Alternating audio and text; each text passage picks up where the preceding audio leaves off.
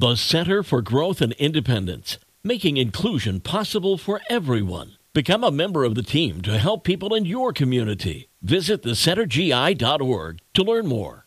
98.3 The Coast. It's the best mix in the morning show. Good morning. It's Mark Hamlin. Today is Wednesday, November 15th, and just a gorgeous day, says Carrie Peugeot. Mostly sunny. Today's high to be 63.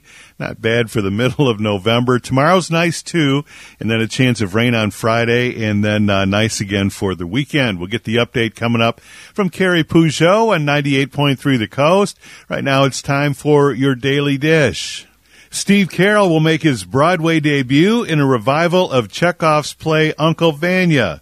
Performances are set to begin on April 2nd. Courteney Cox and Matt LeBlanc have written emotional tributes to their Friends co-star Matthew Perry. On Tuesday, Courteney shared a video of Monica and Chandler's first time in bed. She wrote, I'm so grateful for every moment I had with you, Matty, and I miss you every day.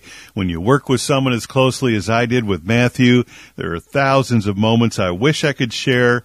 For now, here's one of them, and she played the video. What would you do for a good night's sleep? I mean, a really good night's sleep. New survey found that 45% of respondents said that they're willing to give up the internet for a year to sleep better. 43% said that they would give up their phone. 41% would give up their car. I don't know about that. 37% said that they would even forego a promotion at work if it meant getting a good night's sleep. And it's hard to beat the smell of freshly baked chocolate chip cookies. Well, now you can smell like one all the time. Nestle Toll House and skincare brand Beekman 1802 have partnered to create the Beekman 1802 Fresh Baked Cookies and Milk Body Care Collection.